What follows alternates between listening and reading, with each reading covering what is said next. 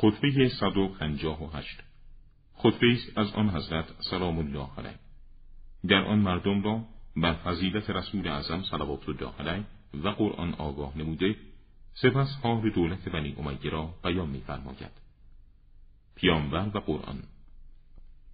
خداوند پیامبر عظیم و شهن اسلام را در دوران انقطاع وحی رسولان و در امتداد خواب امتها در تاریکی فرستاد.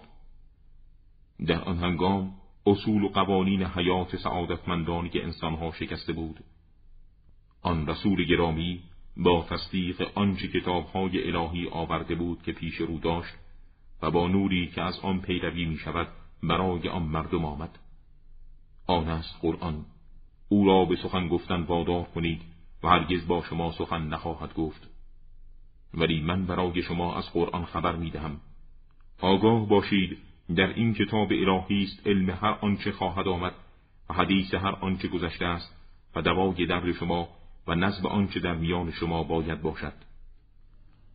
دولت بنی امیه در آن زمان خانه در ده و چادری در بیابان نمیماند مگر اینکه ستمکاران بنی امیه اندوهی در آن نشانند و کینه و بدبختی و تیر روزی به آن وارد کنند.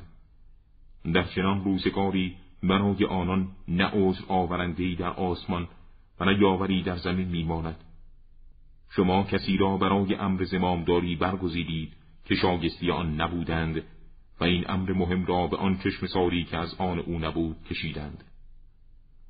زود باشد خداوند از کسی که ظلم کرده انتقام بکشد درباره خوراک و آشامیدنی که با ستم به خود اختصاص داده است. به وسیله خوراکی های تلخ و شرنگبار و آشامیدنی هایی چون صبر تلخ و زهراگین و با لباس باطنی خوف و وحشت و با لباس شمشیر که از روست. آل امیه مرکب هایی هستند که بار گناهان می‌کشند و شترانی که توشه معاصی حمل می‌کنند. سوگند می‌خورم بار دیگر سوگند می‌خورم که بنی امیه همانند خلط سینه که بیرون میاندازند خلافت را بعد از من بیرون خواهند انداخت. سپس هرگز آن را نخواهند چشید و تعمش را نخواهند یافت.